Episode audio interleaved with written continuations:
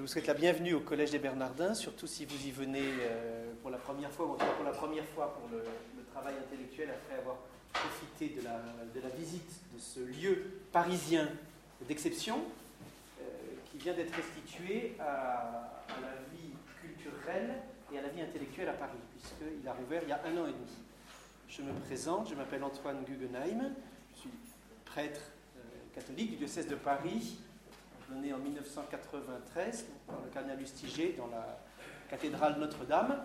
Ici, j'enseigne euh, la philosophie et la théologie au sein de la faculté Notre-Dame, qui est une des dimensions du Collège des Bernardins, peut-être sa partie la plus cachée, mais en même temps une partie importante, puisqu'elle forme un corps euh, d'enseignants capables d'entrer en débat avec la société à partir du trésor, euh, des trésors de la tradition judéo-chrétienne et de la rencontre des religions dans le monde d'aujourd'hui.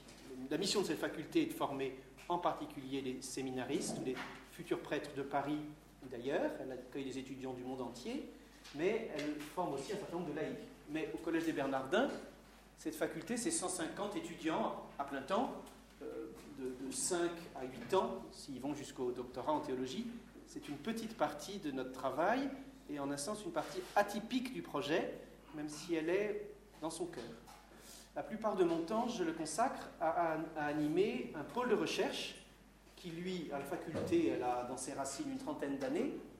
Le pôle de recherche a été créé il y a un an et demi sur l'idée de doter ce lieu des moyens de rencontrer ceux qui, dans la société d'aujourd'hui, aident à thématiser, à poser les espoirs et les questions des hommes d'aujourd'hui. Le but de ce pôle de recherche, c'est pas de faire de l'évangélisation, c'est même pas de faire de la rencontre entre la foi et la raison ou entre les, entre les religions. Le but de ce pôle de recherche, c'est de permettre que les questions et les espoirs des hommes et des femmes d'aujourd'hui concernant l'avenir de l'homme, disons, il y a une perspective anthropologique, puissent être posés clairement.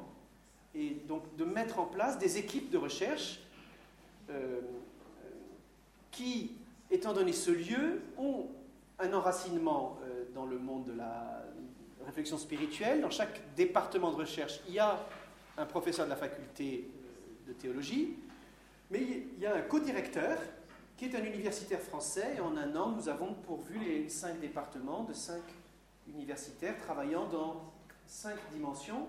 Celle qui, ce soir, mobilise davantage, ou est mobilisée par la venue parmi nous de Marcel Gaucher et euh, professeurs qui travaillent avec lui habituellement les questions de l'éducation. Le département de recherche, qui ce soir est davantage concerné et mobilisé autour de, notre rencontre de travail, s'appelle Société humaine et responsabilité éducative. Mais les autres départements, que je nomme brièvement pour que vous ne soyez pas dans un anonyme, euh, se nomment euh, économie, homme, société. On comprend qu'il s'agit de la responsabilité humaine dans le monde du travail, dimension sociale de l'économie, aussi environnementale, tout ce que vous voulez. Il y a un département d'éthique biomédicale. Il y a un département qui s'intitule Société, Liberté, Paix, qui travaille dans le champ des tensions entre l'international et la démocratie, euh, rendre démocratiques les structures internationales et comment la démocratie est-elle ou non universelle. Et un cinquième département qui est lié au, code génétique ou aux synapses habituelles des théologiens chrétiens, qui est un département de dialogue entre judaïsme et christianisme, puisque la rencontre de, l'altérité la plus fondatrice, la première pour un chrétien, est ceux qui lui disent bah, Tu t'es trompé, c'est pas celui-là le Messie, attends encore.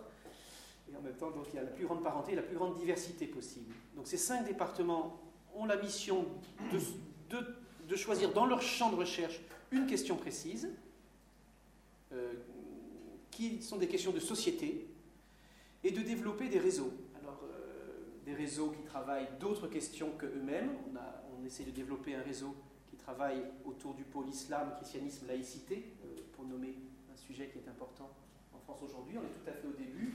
On a une équipe de recherche qui travaille sur l'histoire des sauvetages de la Shoah, qui est un travail qui est peu fait qui mérite euh, évidemment d'être fait autant que l'étude de, l'histoire des bourreaux. ce sont deux tâches de la mémoire aussi importantes l'une que l'autre sans doute, etc. Je ne vais pas vous détailler davantage les choses. Le Collège des Bernardins n'est pas qu'un lieu d'enseignement, de recherche, c'est aussi un lieu de plaisir, euh, de jouissance artistique. Nous organisons des expositions d'art contemporain. La prochaine est confiée à Éric de Chasset, euh, qui depuis a été nommé, comme vous le savez, à la Villa Médicis. C'est une bonne occasion de rencontrer des artistes non figuratifs, très abstraits, mais très contemporains. Euh, aujourd'hui, un retour vers la figuration. Éric de Chasset nous tournera vers ceux qui, dans l'absence de figuration aujourd'hui, creusent, interrogent la question de la spiritualité. Ça commence au mois d'avril. Il y a ici un centre de cinéma. Nous avons ouvert un petit ciné-club de quartier qui permet d'éduquer à l'image, de ne pas oublier tout le patrimoine euh, cinématographique avant la guerre des étoiles. Souvenir qu'on peut s'instruire aussi et se réjouir avec cette école cinématographique. Il y a des ateliers pour les enfants, ateliers du regard, ateliers d'image. Il y a des débats. Chaque semaine, nous organisons un débat sur une question de société euh, qui est retransmis par la chaîne de télévision catholique KTO, donc qui nous oblige à rencontrer tout un nombre d'experts ou de praticiens qui sont prêts à aider à clarifier les questions d'aujourd'hui. Le pôle de recherche a souhaité se doter d'une chaire, euh, la chaire des Bernardins, dont Marcel Gaucher fait l'honneur, l'amitié, la joie d'être le deuxième titulaire, puisque René Girard l'a été en 2009, que Marcel Gaucher prend le joug, qui sera léger j'espère, pour deux ans, 2010 et 2011. C'est ce soir la première occasion, non pas de travailler avec lui, ça nous le faisons déjà depuis des mois sur ce thème-ci. Il connaît certains d'entre nous pour avoir été leur, maître euh, à l'école des Mais ce soir, c'est le début de ce séminaire. Ce séminaire s'accompagnera aussi d'événements semestriels, trimestriels, pardon, dont nous aurons l'occasion de parler. Euh, avant de donner la parole à, Marcel Gaucher et à ceux qui travaillent avec lui, je voulais euh, vous présenter, ou laisser se présenter, un des deux responsables du département Société humaine et responsabilité éducative, car leur travail bénéficiera beaucoup de celui qui se passera ici. Ils seront sans doute amenés à venir eux-mêmes participer à ce séminaire, et donc j'ai pensé que Jacques Arène, qui est lui-même euh, psychanalyste et psychologue, euh, serait heureux de pouvoir vous présenter le projet qu'il a, que vous l'ayez entendu, afin que des, liens se nouent entre le travail qui se fera ici et le travail qui se fera d'une autre manière dans son équipe. Bonjour. je vous parlais très rapidement pour ne empiéter sur le, temps de Marcel Gaucher. Donc, évidemment, euh, Jacques Delongeau et moi-même, Jacques Delongeau qui co-dirige avec moi ce, département société humaine et responsabilité éducative, nous sommes très heureux que Marcel Gaucher euh, soit titulaire de la, chaire des Bernardins pendant deux ans et que ce séminaire, en particulier autour de la question de la transmission, de l'aspect sociétal, la transmission et l'éducation, sera pour nous comme une sorte de, bateau phare dans lequel s'élaborera, et nous suivrons avec beaucoup d'intérêt ce qui s'y passera, s'élaborera un certain nombre de, fondamentaux de la transmission. Donc euh, nous sommes très heureux et très, très écoutants, très attentifs à ce qui se passera ici. Euh, de notre côté, nous avons, Jacques Delongeau surtout jusqu'ici, a, animé depuis deux ans un groupe de travail autour de la question de la transmission et des aspects anthropologiques de la transmission avec... Euh, beaucoup d'intervenants de, différents champs de la transmission, notamment évidemment dans l'éducation.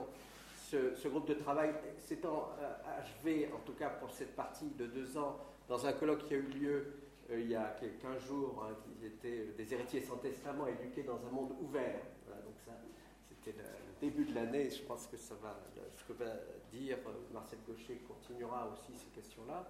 Nous, avons le projet euh, de continuer ce groupe de travail, séminaire, groupe de travail autour des questions de la transmission. on sera en complément, euh, en intérêt avec ce qui se passera ici.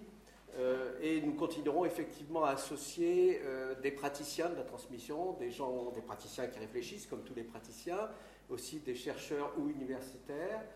donc nous sommes en, réflexion sur la manière dont les choses vont se passer par la suite, à partir du printemps.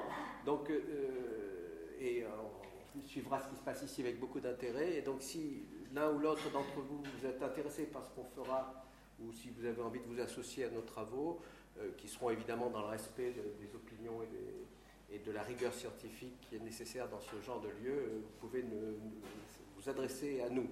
Donc, euh, je, tiens encore à remercier Marcel Gaucher de venir intervenir intervenir en ce lieu.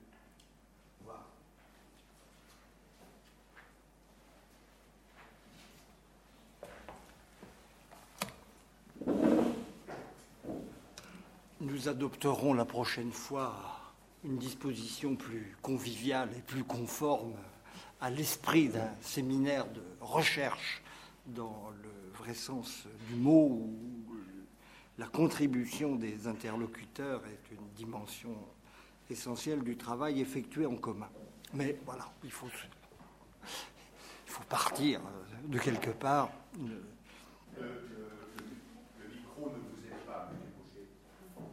Je peux m'en passer sans doute. Parce que la, salle ne paraît pas si, si grande.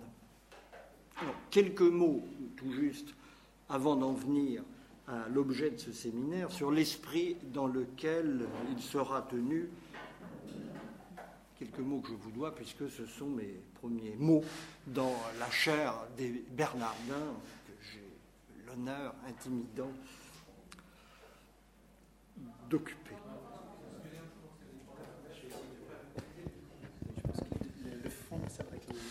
Ah.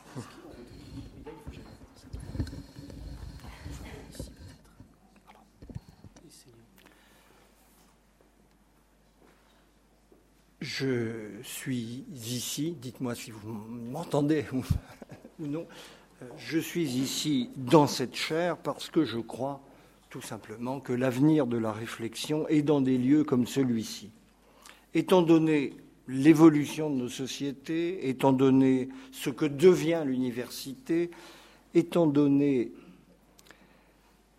ce qu'il advient de sort de la pensée dans nos sociétés, il faut se préoccuper d'aménager des refuges pour le besoin de comprendre, qui n'a plus de place institutionnelle il faut savoir le reconnaître, marginalisé qu'il est par l'organisation institutionnelle de la connaissance et de la science. La question de l'éducation en est l'illustration parfaite. Nous sommes face à des incertitudes majeures dans ce domaine. Il n'y a pas de question plus aiguë pour l'avenir. Cette question n'a aucune place dans les institutions savantes. La recherche officielle l'ignore ou ne veut en connaître que ce qui regarde les découpages préalables des disciplines, sociologie de l'éducation, économie de l'éducation, on peut poursuivre. La question est abandonnée en réalité à des pamphlétaires qui peuvent faire œuvre utile en signalant l'urgence de la question à l'attention publique, mais qui la font rarement avancer sur le fond. C'est typiquement pourtant une question qui requiert le concours des intelligences et des compétences et qui réclame un éclaircissement radical, tant elle engage de dimensions de l'humain et de la vie collective. Il en va de même de beaucoup d'autres questions qui nous sont adressées par notre situation historique. Qui l'ignore, nous sommes dans une de ces phases de recommencement où tous les repères familiers vacillent et où toute chose demande à être prise à la base, à commencer par celle que nous tenons le plus à conserver, à perpétuer ou à voir vivre. En un mot, à transmettre. Or, nous sommes désarmés devant cet ébranlement généralisé, devant ce rouleau compresseur de la société dite très abusivement de la connaissance, qui chasse les interrogations de fond au profit des savoirs spécialisés et des compétences techniques. Il nous faut des lieux, à part de ce courant principal, où puisse s'exercer le questionnement le plus libre possible sur ce qui nous arrive et sur ce que nous sommes en train de devenir, sur ce que nous y pouvons aussi. Le Collège des Bernardins peut être l'un de ces lieux, l'un de ces asiles de la faculté de comprendre en laquelle se concentre l'essentielle dignité de l'homme. Je crois que ce peut être l'une de l'une des éminentes vocations de ce magnifique instrument que d'entretenir la flamme et de faire vivre ce très fragile pouvoir qui nous distingue, celui d'acquérir l'intelligence de notre situation dans le monde et des fins qu'il nous est donné de poursuivre. Là se situe, à mes yeux, la valeur spirituelle par excellence, sur laquelle peuvent converger ou se retrouver des esprits qui, par ailleurs, se font de ce spirituel des idées éventuellement différentes.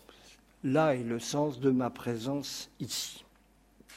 C'est à cette tâche que je voudrais modestement contribuer avec le concours ici de mes amis et collègues Marie-Claude Blais et Dominique Otavi en relançant un travail en, commun que nous avons poursuivi maintenant depuis de longues années.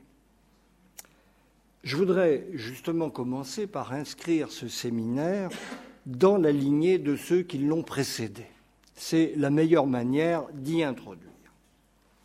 Nous avons commencé par le commencement en essayant de définir la démarche qui nous paraissait la bonne, que nous avons appelée philosophie politique de l'éducation.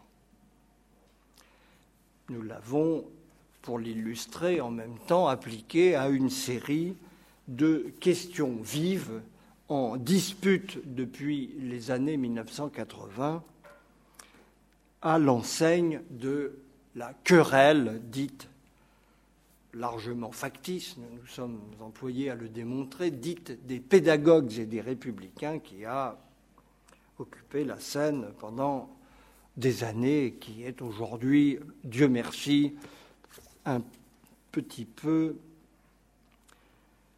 éteinte.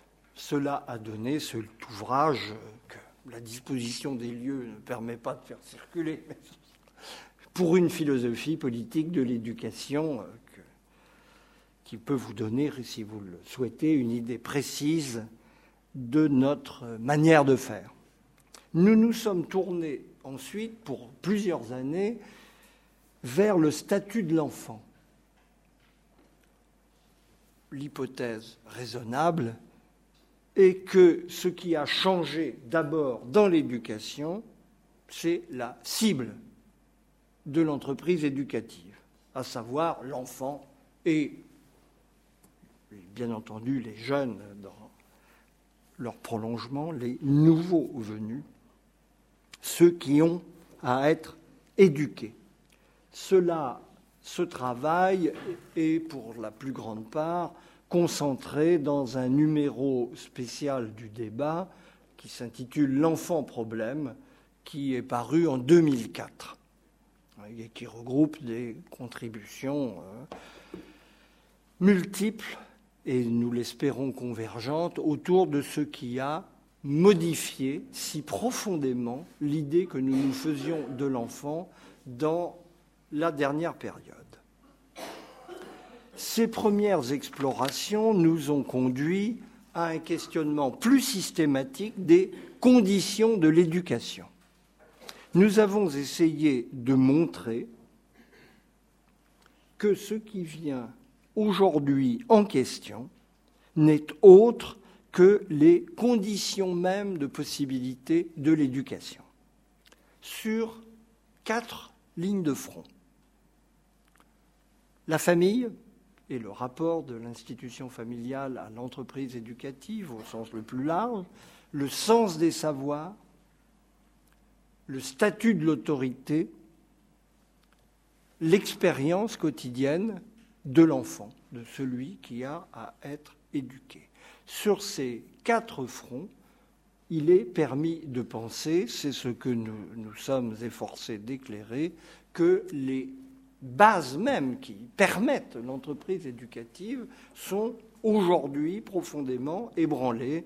Vous trouverez le concentré de ces réflexions dans cet ouvrage qui s'appelle tout simplement Conditions de l'éducation. Nous nous sommes tournés ensuite vers le problème entre tous difficile de la justice sociale dans l'éducation.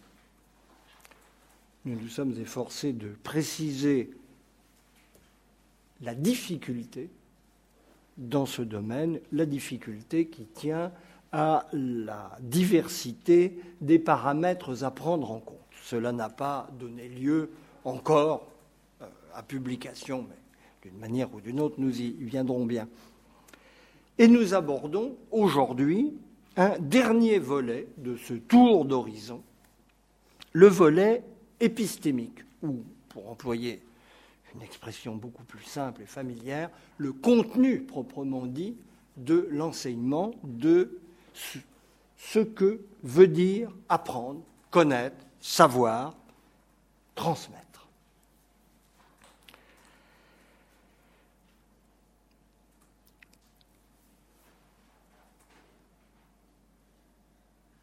Mon propos sera introductif, il est sans prétention. Je voudrais seulement essayer de dégager la manière dont nous semble se poser aujourd'hui le problème principal en la matière, étant entendu qu'il y a toutes sortes de problèmes annexes dont nous ne songeons pas à mésestimer la signification, mais qui ne portent pas sur ce qui est le cœur des questions qu'il y a lieu de se poser dans le domaine. Notre hypothèse de base est qu'il s'est produit en la matière une transformation non moins considérable que les autres que nous avons eu l'occasion d'interroger depuis les années 1970, le moment du grand basculement de nos cultures et de nos sociétés à la faveur d'une crise économique dont chacun sait qu'elle a une portée qui va beaucoup plus loin que la sphère strictement économique. Pour le dire en très peu de mots, un nouveau modèle de la connaissance centré sur l'acte d'apprendre je vous fais observer au passage que ce terme a une équivoque remarquable puisqu'il signifie aussi bien apprendre quelque chose à quelqu'un que apprendre par soi-même. Hein. Nous aurons l'occasion d'y revenir. Beaucoup se joue sur cette ambiguïté de l'apprendre. Un nouveau modèle de la connaissance centré sur l'acte d'apprendre et l'activité du sujet de connaissance a pris le dessus sur un modèle antérieur centré sur la transmission. Nous allons essayer de préciser en quel sens, car nous sommes là dans une zone passablement floue. Tout notre travail consistera à essayer de la préciser. Le problème, pour le marquer dès à présent, est qu'apprendre ne peut suffire et que la transmission est forcément présente dans l'apprentissage. Un mot affreux et de surcroît équivoque sur lequel nous reviendrons, mais qui s'est imposé, faute d'autres possibilités de faire correspondre un substantif à ce verbe d'apprendre en français. Il nous faut donc faire avec. Nous avons, avec apprendre et transmettre, une alternative ou une polarité constitutive du champ éducatif. Une polarité que nous devons apprendre, c'est le cas de le dire, à maîtriser si nous voulons être à la hauteur de nos exigences. Tel est le problème dont nous voudrions essayer de faire avancer l'intelligence. Il suppose bien entendu un éclaircissement systématique de ces concepts en même temps qu'un examen aussi concret que possible de leurs conditions de fonctionnement actuelles. Ce sont les grandes lignes de cette enquête que je voudrais vous présenter.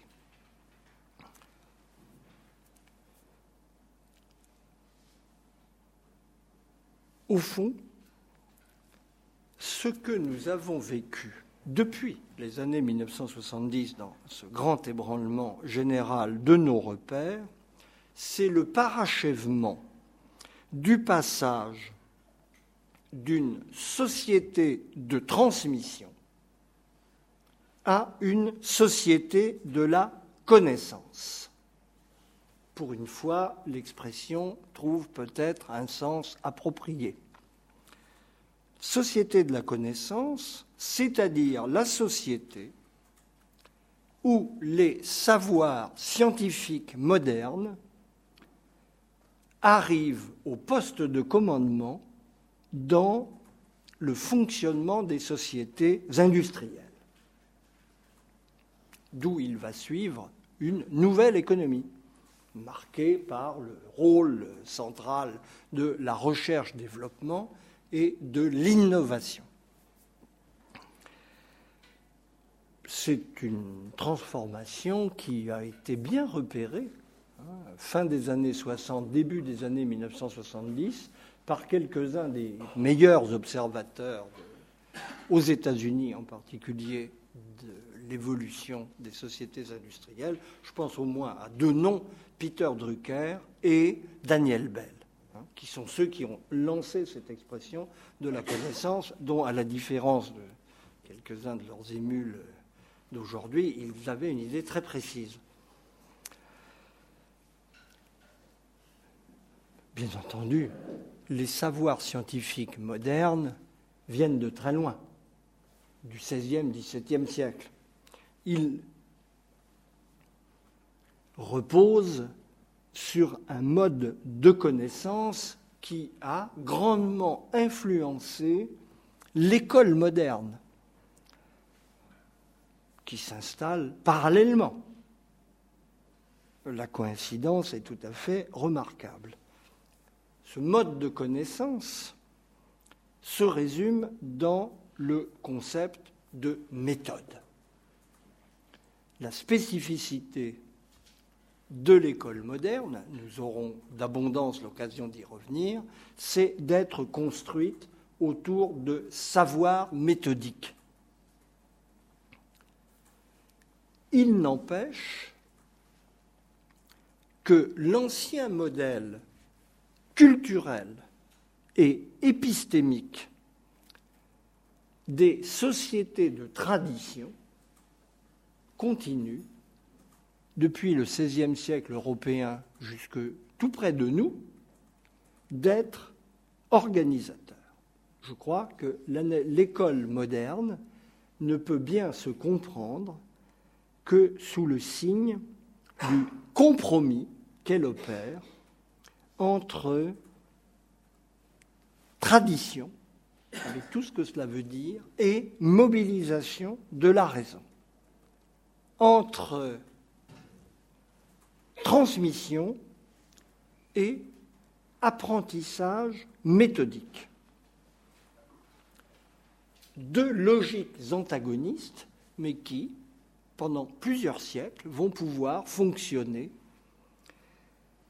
d'une manière convergente au sein de cette institution typique de la modernité qu'est l'école. Non sans tiraillement, division, conflit, qui sont une grande part de l'histoire de l'institution scolaire. Essayons, mais ce n'est là qu'un préliminaire, nous n'avons pas fini. Je ne vais pas commencer par des définitions, je vais progressivement essayer de donner un contenu concret à ces notions. Essayons de préciser donc ces notions de société de tradition, d'abord, de modèle de la transmission et de l'idée de la connaissance qui va avec.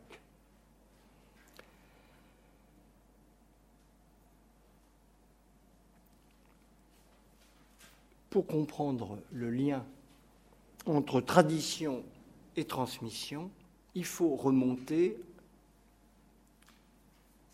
à la raison, bien oubliée aujourd'hui, et cet oubli est significatif, il est d'une certaine manière tout notre problème, à la raison pour lesquelles toutes les sociétés humaines ont un problème d'éducation.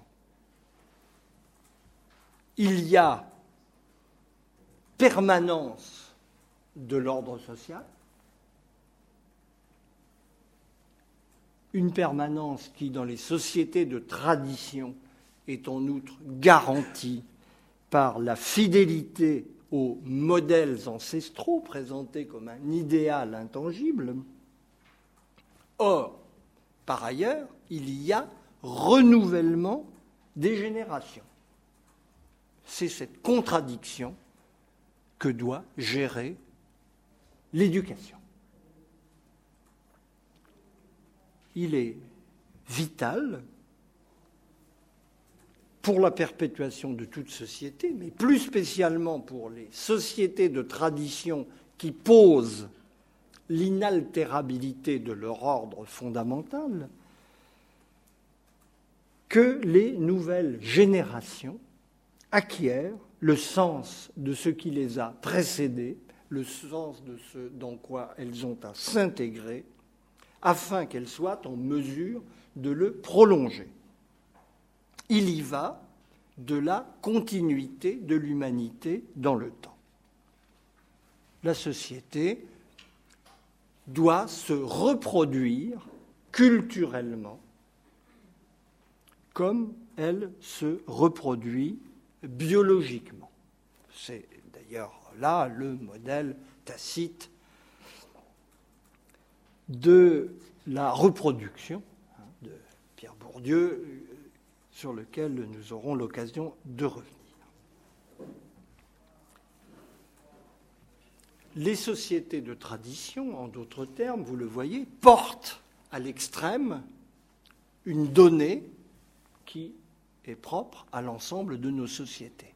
Nos sociétés ont beau vivre dans l'impermanence, le changement, la valorisation du nouveau, elle pose néanmoins qu'il y a une stabilité primordiale du cadre sur lequel repose ce changement, et c'est bien celui-là qu'elle se préoccupe de faire vivre au travers de l'éducation des nouveaux venus.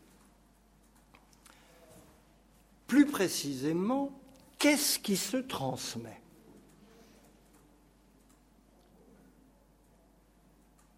Pour commencer, et toujours, mais tout à fait spécialement dans les sociétés de tradition qui mettent un accent fort sur cette dimension, ce qui se transmet, c'est le nom, le sang, le lien ancestral.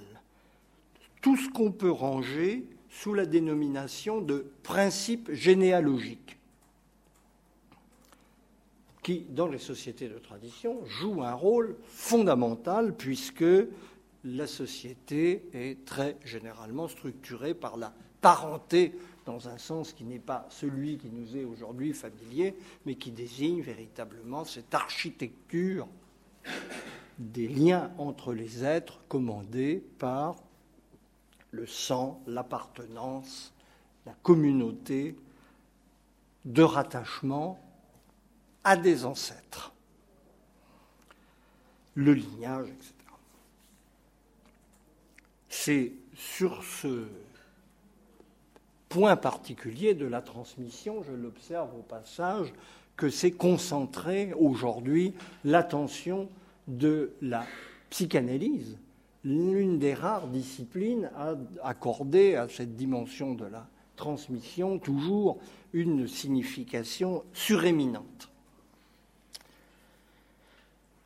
Mais c'est bien autre chose qui se transmet avec la naissance. Ce qui se transmet souvent, sinon toujours, c'est le statut social, héréditaire, la place dans la société, les rangs et les droits et devoirs qui vont avec. Dans la même ligne, ce qui se transmet souvent, et c'était vrai de nos sociétés massivement jusqu'à une date toute récente, c'est le métier ou l'état. Paysan, artisan ou toute autre corde professionnelle.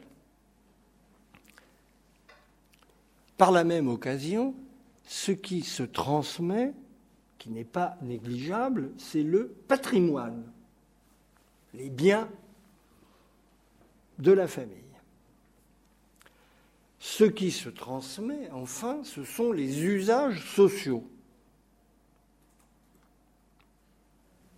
élémentaires, ceux qu'on range aujourd'hui dans la catégorie de la socialisation des enfants. Et puis au-delà, ce sont les croyances et les connaissances de tous ordres, selon des modalités qui sont fonction de la spécificité de chaque domaine et de chaque usage.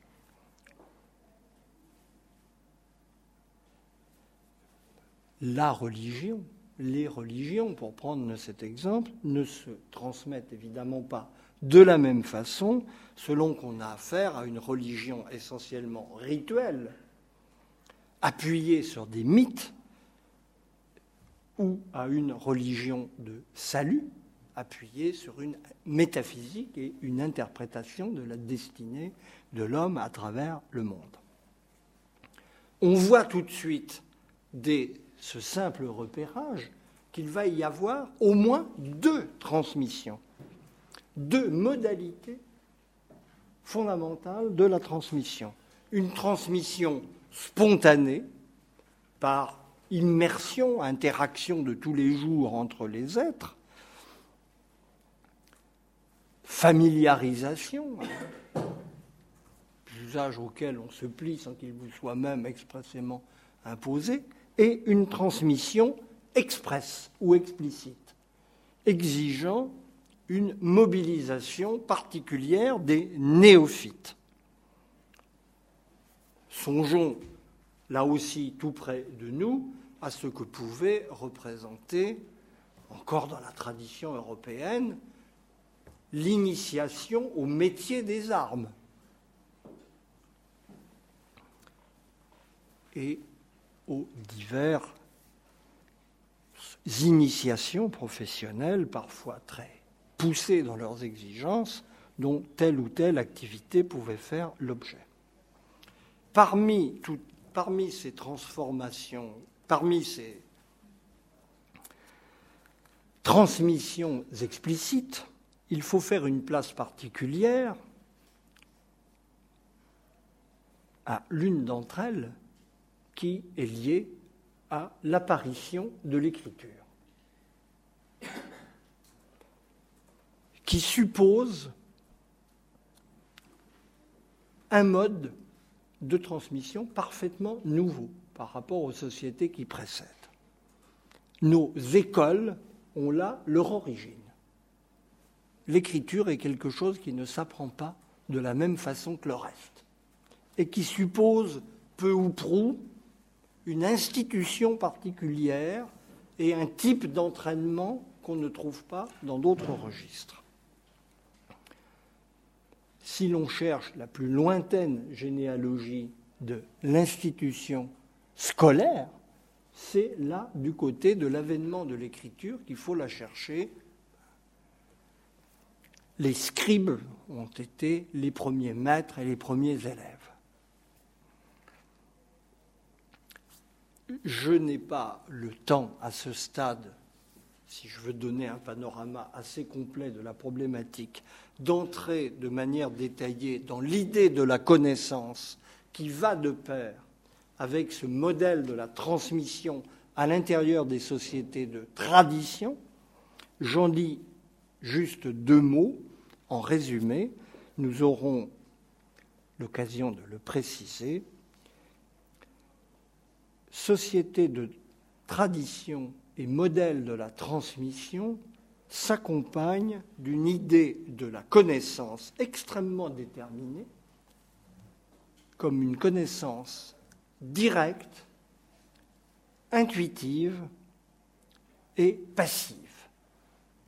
Passive au sens du fonctionnement de l'esprit, où l'opération fondamentale qui vous livre accès à la connaissance de l'objet et le contact avec lui, le contact immédiat, la réception, qui vous en livre l'essence selon différentes modalités. La transmission par rapport à la notion que nous en avons aujourd'hui, c'est tout ce que, vous le voyez, nous avons tendu à oublier. Nous avons repéré là la couche primordiale, qui est encore celle, si vous vous reportez au littré, qui donne dans le français du XIXe siècle son sens, ses significations principales au terme de transmission. Mais c'est vrai de toutes les langues européennes. En regard, la modernité peut être définie sur le plan éducatif par le développement des institutions spécialisées d'éducation. Les collèges, sur fond d'un grand mouvement qui est bien documenté maintenant, d'alphabétisation de la base sociale, qui emprunte éventuellement d'autres canaux que la scolarisation des institutions qui vont prendre une place toujours plus grande. Leur ascension historique est spectaculaire dans la durée. Les sociétés modernes, c'est l'une de leurs caractéristiques morphologiques, sont des sociétés qui se distinguent par la possession d'un appareil institutionnalisé d'éducation. il faudrait faire ici, je n'ai pas le temps d'y entrer, une place importante à la spécificité chrétienne occidentale pour trouver les racines de ce phénomène, l'Église a développé depuis très longtemps une traduction éducative propre, pour partie hérité de l'Antiquité gréco-latine et transformée, pour partie originale. Et cette originalité va se marquer tout spécialement dans l'ère du christianisme occidental à partir du XIe siècle, avec notamment, mais pas exclusivement, l'apparition des universités.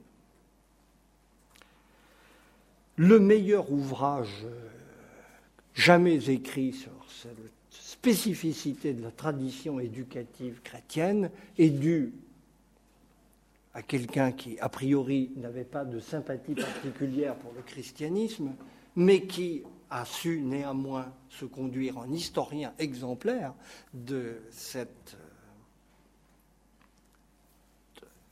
grande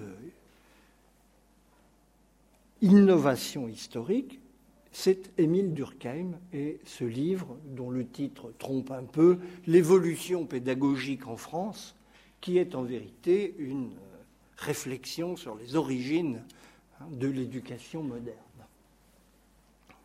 et qui, fait, qui a en particulier des pages absolument admirables sur la tradition éducative chrétienne euh, telle qu'elle s'est développée en Occident.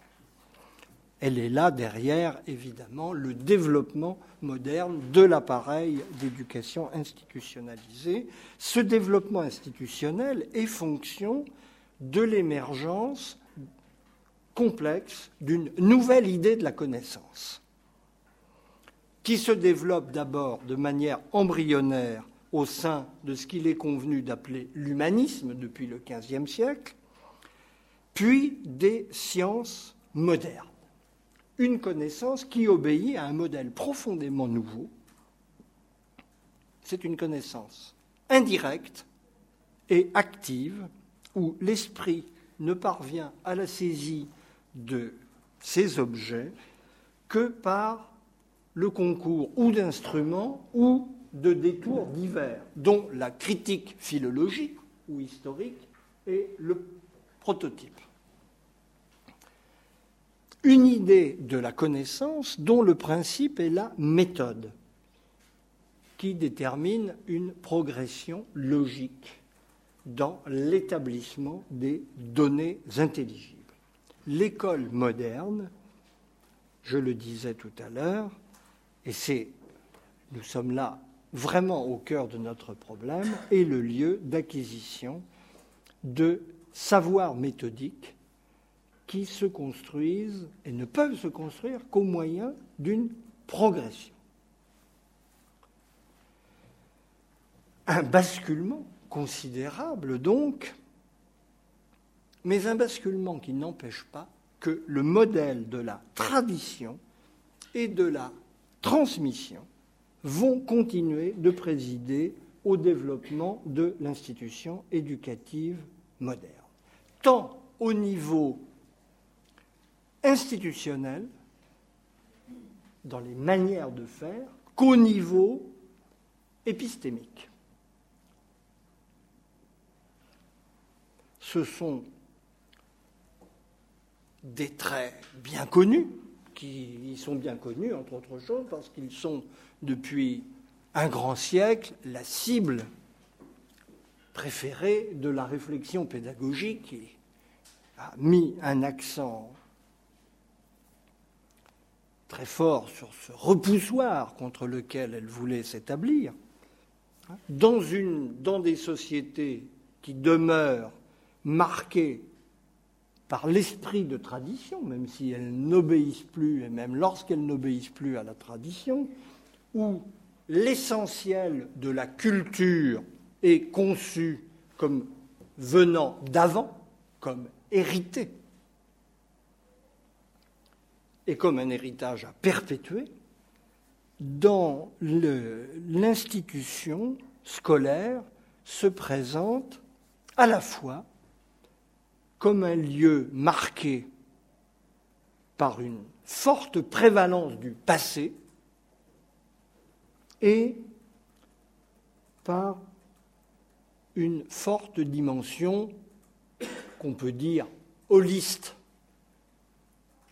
Pour faire simple, une forte dimension d'imposition collective au nom des valeurs collectives. Mais pour en donner l'illustration, un auteur suspect de passéisme, comme Gramsci, peut encore écrire dans les années 30, dans ses cahiers de prison, à propos de la pédagogie moderne, sur laquelle il a des pages remarquables, ramenons les en substance, ramenons les choses au principal, l'éducation, dit-il, c'est toujours l'action d'une génération sur une autre. On voit bien là ce que j'appelle la dimension holiste, hein, c'est-à-dire la pression du collectif pour s'emparer des nouveaux venus et les soumettre à la norme collective.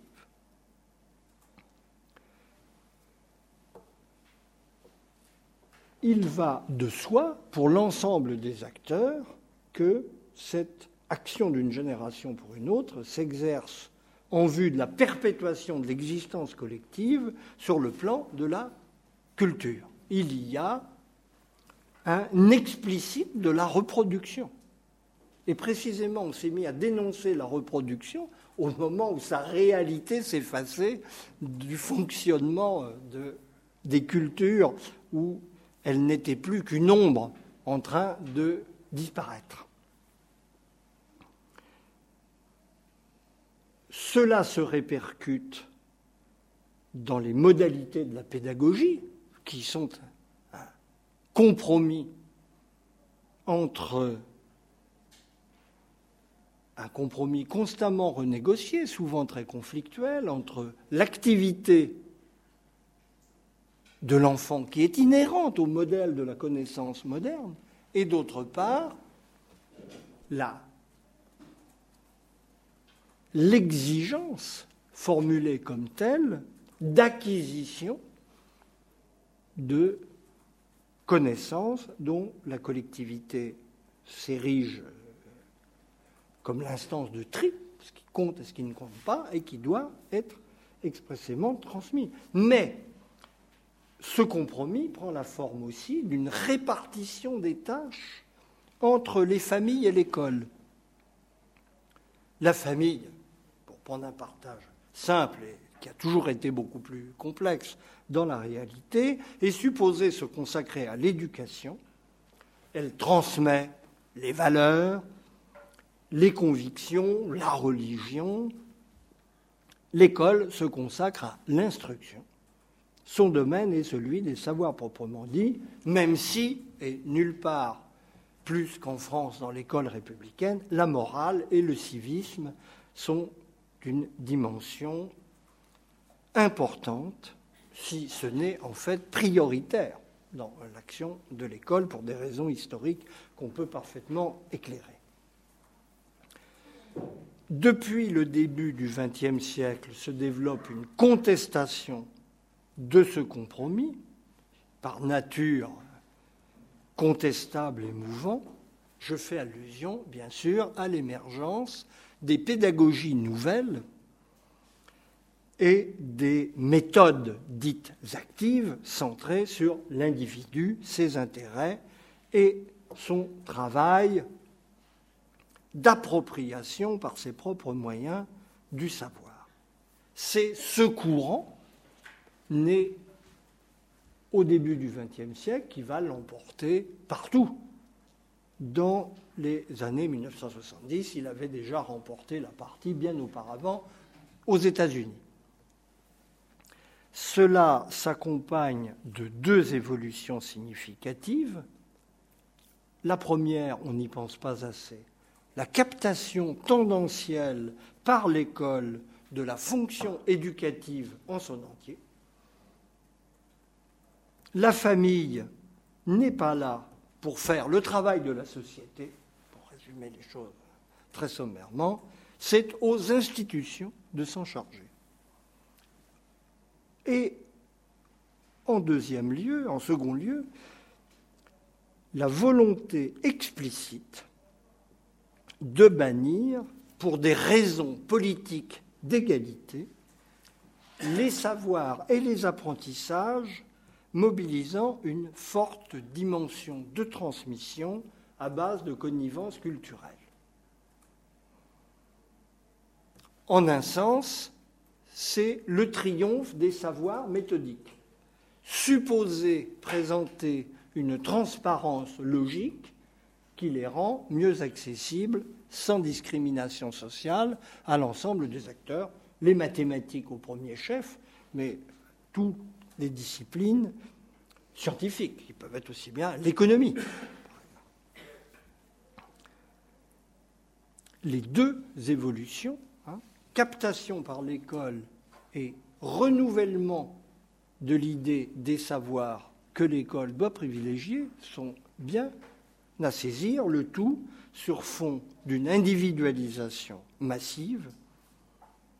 Il s'agit d'aider l'enfant à devenir lui-même. C'est le titre d'un livre récent de François de Singly qui en présente une version actualisée parfaitement claire dans tous les domaines, c'est l'initiative autonome de l'enfant qui doit primer.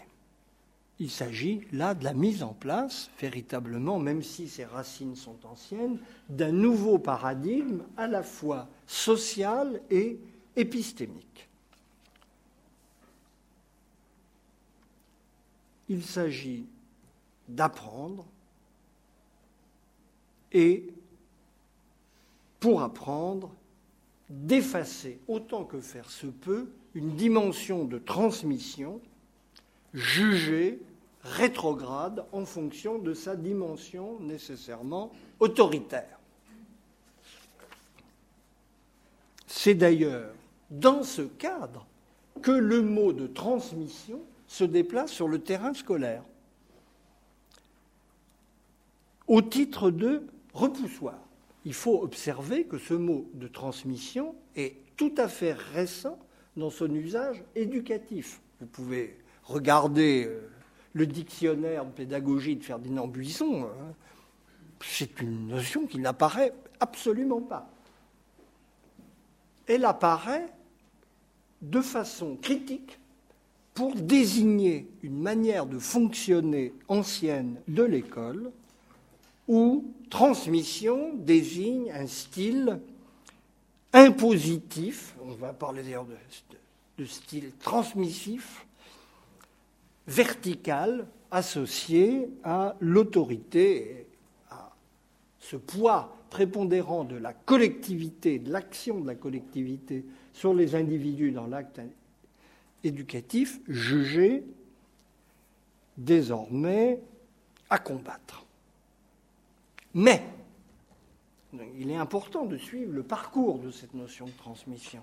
Mais ce mot, qui apparaît sur un mode négatif, va petit à petit, à partir des années 1980, se mettre à faire l'objet d'une réappropriation positive en fonction de la découverte que ce nouveau modèle éducatif ne répond pas à tout et laisse dans l'ombre un certain nombre de transmissions indispensables.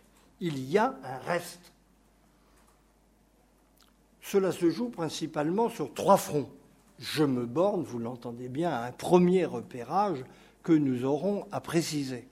Et si discussion sera là pour nous faire avancer. Trois fronts. D'abord, les valeurs morales.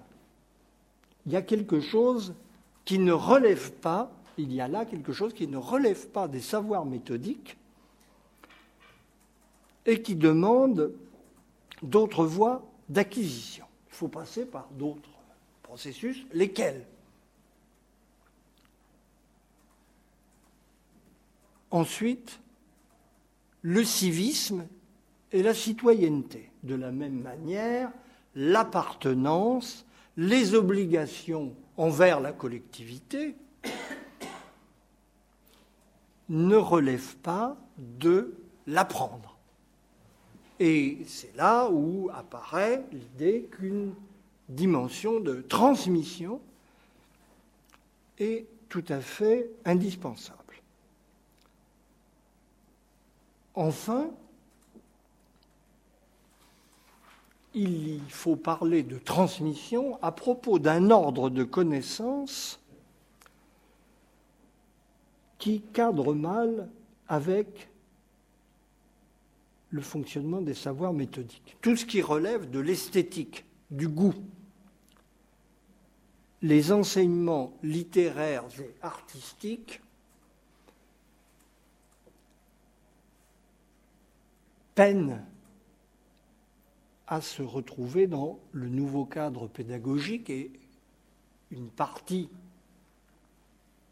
de leurs praticiens souligne combien dans ces matières la dimension de transmission était inéliminable.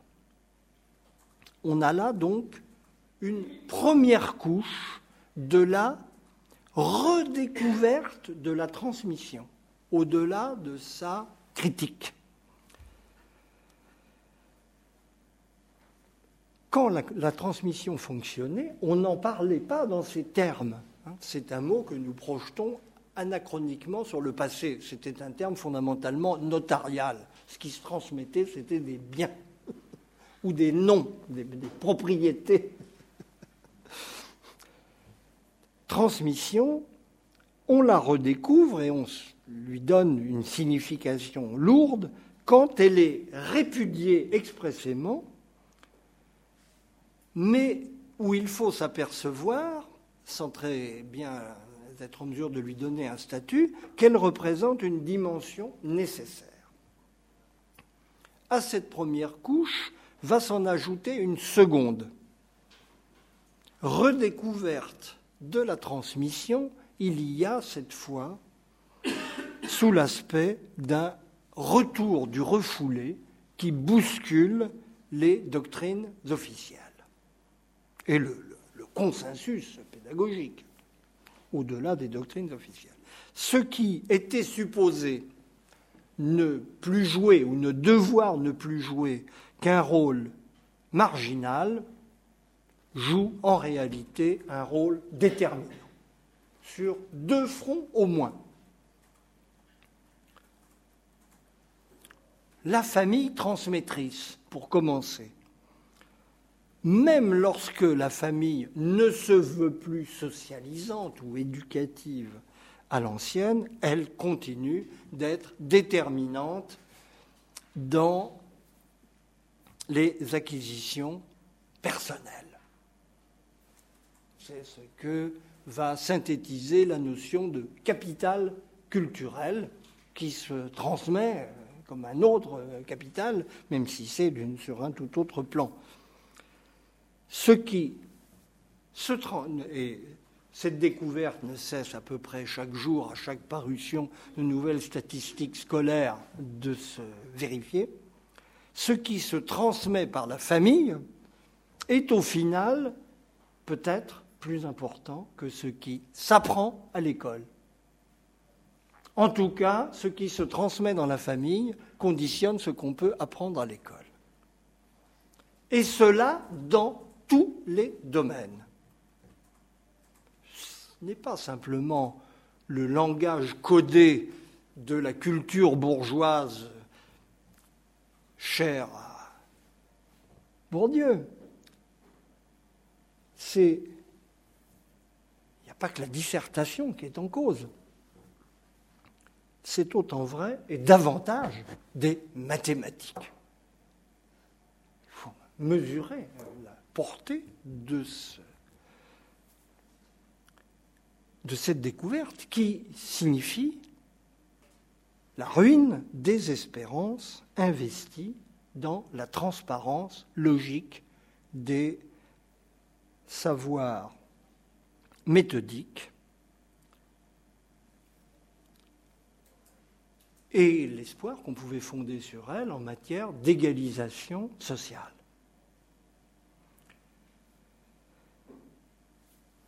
Autrement dit,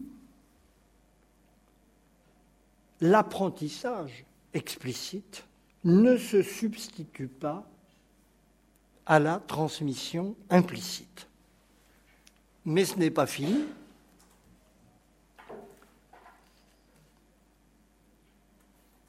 plus douloureux encore,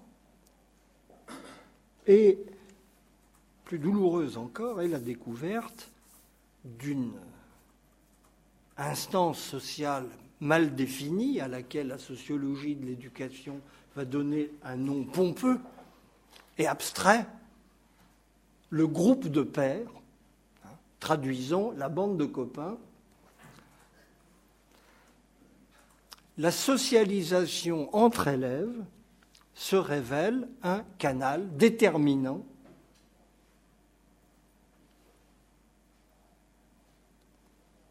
par rapport à la logique pure de l'institution et souvent contestataire par rapport à elle, ce qui n'arrange rien. L'informel sur ce front aussi, l'emporte sur le formel. Il existe euh, sur ce sujet un livre remarquable euh, de Dominique Pasquier sur la culture des lycéens, un livre récent que je vous recommande comme document sur la transmission, dans un sens un peu particulier, c'est très éloquent. Apprendre reste une part limitée de la constitution du bagage de connaissances du nouveau venu par rapport à une transmission qui, sur tous les plans, se révèle une dimension officieuse, désormais, mais incompressible, et avec laquelle on doit composer. Il faut, dans tous les cas, l'intégrer dans la réflexion parce qu'elle menace de nous déborder. C'est par la transmission que l'école d'aujourd'hui découvre qu'elle ne sait pas très bien ce qu'elle fait et la limite de ses pouvoirs. Et ça ne concerne pas que l'école élémentaire, cette découverte se poursuit jusqu'au plus haut, au niveau le plus élevé de la connaissance dans la recherche où la dimension de transmission fait retour. C'est l'objet d'un livre récent sur lequel nous aurons aussi à revenir, de Françoise Vaquet, qui s'intitule Les enfants de Socrate, et qui interroge la place de la relation du maître et du disciple dans le travail de recherche. Là, en principe, où l'indépendance des esprits est garantie par la nature même de l'objet. Autrement dit, c'est, pour résumer ce parcours sommaire, la transmission qu'on avait chassée par la porte revient par la fenêtre. Et c'est en fonction de cette redécouverte de la transmission que nous avons à travailler. Elle définit une nouvelle problématique épistémique pour l'éducation c'est à justifier cette bipolarité, après en avoir élucidé les termes, que nous avons à travailler. Nous allons donc, quelques mots pour conclure rapidement, nous allons explorer les deux volets successivement. Qu'est-ce que la transmission? Quels sont ses ressorts? Qu'est-ce qui fait qu'elle comporte une dimension inéliminable? Même lorsque nous ne sommes plus une société de tradition. D'autre part, qu'est-ce qu'apprendre? Le savons-nous vraiment? Au vrai, on a surtout réfléchi sur qu'est-ce que connaître, mais très peu sur qu'est-ce que s'introduire à connaître.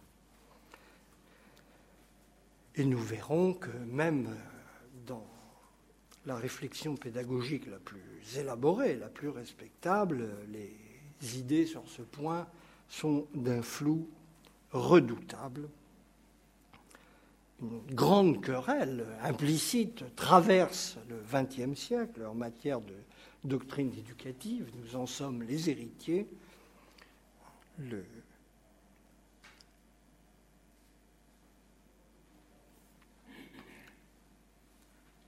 Et nous aurons à faire de notre possible pour nous y retrouver. L'enquête, donc, est à conduire selon deux lignes. Il est indispensable de s'appuyer sur des études concrètes et circonscrites qui nous permettront de saisir d'un peu plus près la transmission à l'œuvre. Et puis, il y a à conduire une réflexion théorique sur les ressorts de cette part incompressible et son domaine. S'agissant des études concrètes, quelques objets se désignent tout de suite à l'attention, là où nous avons des travaux qui nous permettent d'avancer. Au premier chef, nous nous rencontrons là avec la vocation naturelle du Collège des Bernardins, nous pouvons faire appel aux théologiens nous ne sommes plus dans des sociétés de tradition, mais il continue d'y avoir des institutions de tradition, dont la première est l'Église, des institutions de tradition pour lesquelles le lien de transmission est consubstantiel et vital, et c'est avec ces représentants que nous avons à chercher à préciser ce que recouvrent ces notions familières. Autre objet concret privilégié pour euh, l'analyse de la transmission, les savoir-faire, les métiers, les savoirs professionnels qui se transmettent par l'apprentissage au sens classique du mot, hein, l'initiation, l'imprégnation, l'imitation, tout processus sur lesquels nous pouvons essayer d'y voir un peu plus clair. Nous avons là-dessus un certain nombre de travaux ethnographiques sur lesquels nous pourrons nous appuyer. On pourrait penser à un cas très particulier qui s'inscrit dans cette ligne, même s'il représente une innovation considérable, qui est celui de la psychanalyse, qui se veut une science, mais qui se transmet. La psychanalyse ne s'apprend pas dans les livres. Voilà un cas intéressant. Et pourtant, elle avance au nom d'une exigence scientifique de compréhension du psychisme. La relation maître-disciple, j'y faisais allusion euh, à propos du livre de Françoise Vaquet, nous offre là aussi une illustration privilégiée sur laquelle nous pouvons imaginer d'avancer sur le sens et les enjeux de la transmission.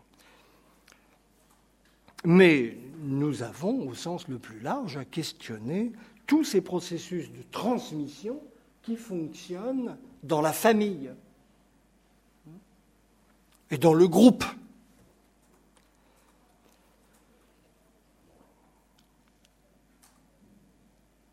juste quelques remarques pour finir sur le versant théorique du problème de la transmission. On peut faire l'hypothèse sur la simple base de ce que j'ai très sommairement parcouru en essayant d'exposer les grandes lignes de notre problématique, on peut repérer quelques traits qui paraissent intimement associés à l'existence de ce fait de la transmission. Il touche à l'évidence à quatre traits. Premier trait, il comporte une dimension temporelle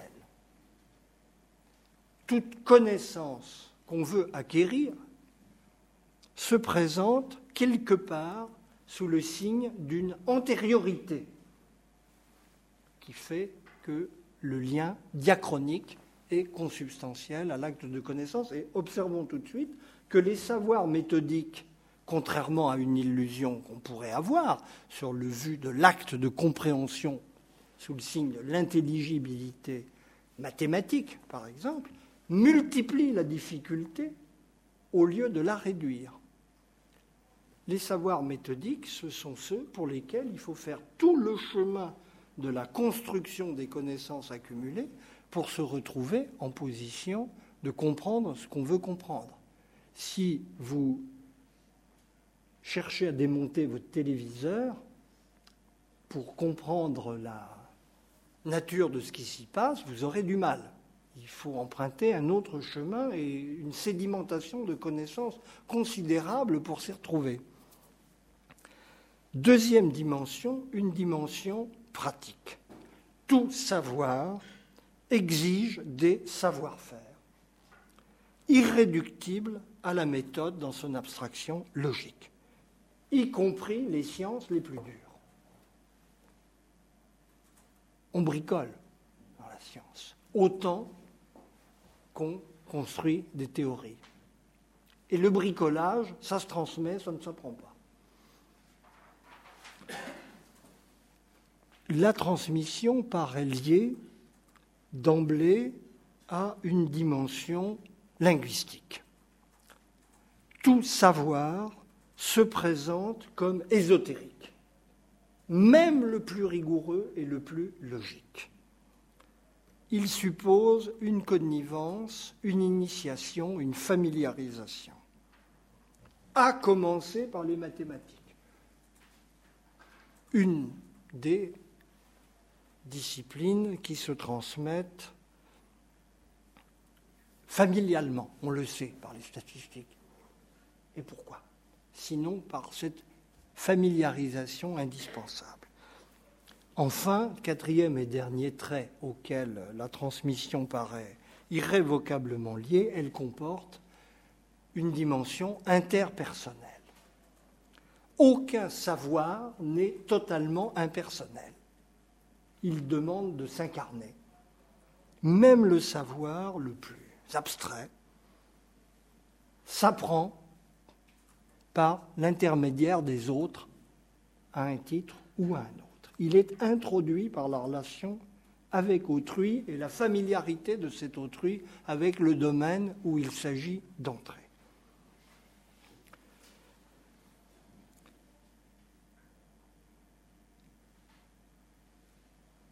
Il n'y a pas, de manière générale, que la transmission qui obéit à une volonté de transmettre. Il y a une efficacité de la transmission qui opère dans les relations sociales indépendamment de la volonté des acteurs.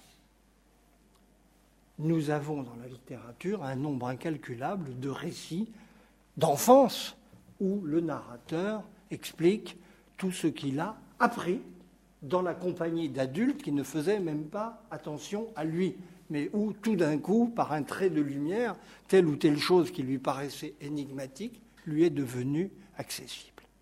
Voilà, c'est tout ce champ que nous allons pour cette année essayer, sinon d'embrasser en son entier, du moins d'explorer suffisamment pour nous y retrouver un peu mieux, et nous passerons ensuite donc au volet apprendre pour euh, confronter ce que nous aurons mieux compris, j'espère, sur les deux bords.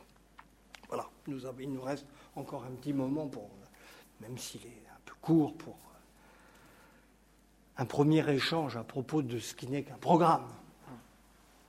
Donc, avec beaucoup de lacunes, de zones d'ombre et d'imprécisions, y compris conceptuelles, euh, qui, j'espère, se dissiperont dans la suite.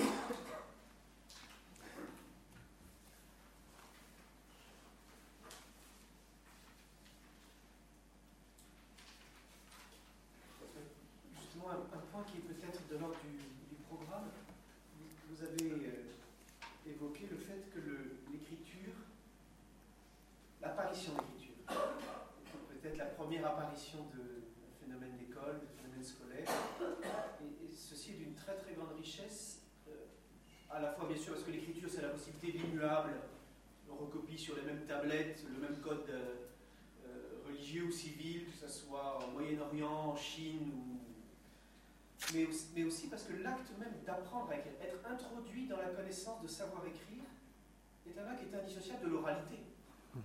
Copier des signes sans personne, c'est pas écrire.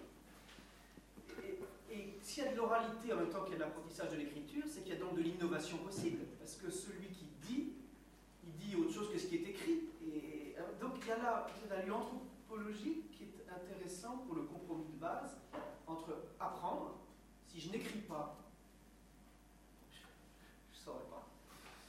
Et il faut le faire soi-même. Et transmettre. Euh, je, voilà, je ne sais pas si c'est un, lieu. Mm. Être introduit dans la connaissance de dessiner les lettres, mais, plus que ça. Ah oui. C'est une traduction, l'écriture, hein, d'un genre très particulier, mais d'un registre de signes dans un autre. Et qui suppose en effet un concours. On a pu dire euh, à juste titre, personne ne s'éduque lui-même, mais s'il y a un lieu où c'est absolument vrai, c'est l'écriture, puisque cela ne peut s'apprendre qu'avec le concours de quelqu'un qui, lui, a le maniement des deux registres de signes et qui est maître de la traduction. Donc là, on a bien une sorte de scène originaire, dont le sens est en effet, je crois, très riche, y compris pour le problème qui nous intéresse. Il faut faire, mais il faut recevoir on apprend à écrire qu'en écrivant, mais il faut euh, néanmoins que quelqu'un prenne sur lui de vous montrer. Merci. Vous avez signalé avec pertinence que le fait qu'en français, et je crois que c'est en français, mais je ne suis pas sûr, que le verbe apprendre est euh, polysémique, hermaphrodite. Alors en anglais, il ne, il, il ne, il ne l'est pas. Les Anglais distinguent évidemment to teach et to learn. Mhm. Est-ce que vous savez, parce que moi je ne le sais pas, à partir de quelle époque en France et dans quel milieu précisément cette polysémie du verbe apprendre est arrivée Non, je l'ignore.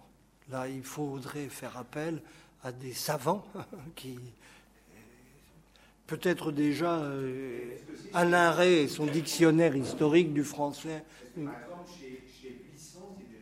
Ah, le vocabulaire, là, pour avoir un peu fréquenté ce vocabulaire institutionnel, je suis formel. Le apprendre désigne à l'époque essentiellement l'activité du maître qui instruit. C'est celui qui appre- apprendre, c'est je vais vous apprendre. Je ne crois pas. Puisque apprendre, apprentissage, et en, en anglais, c'est learn. Oui, bien sûr. Ah. Oui, oui, absolument. C'est enseigner, apprendre. Oui, voilà. Apprendre, c'est enseigner.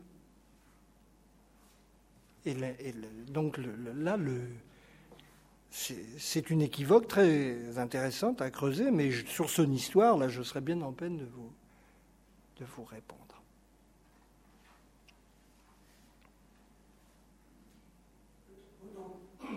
Peut-on parler de la Bible Transmission, euh, euh, transcendance, comme, euh, comme la Bible euh, rend le lieu. La transcendance.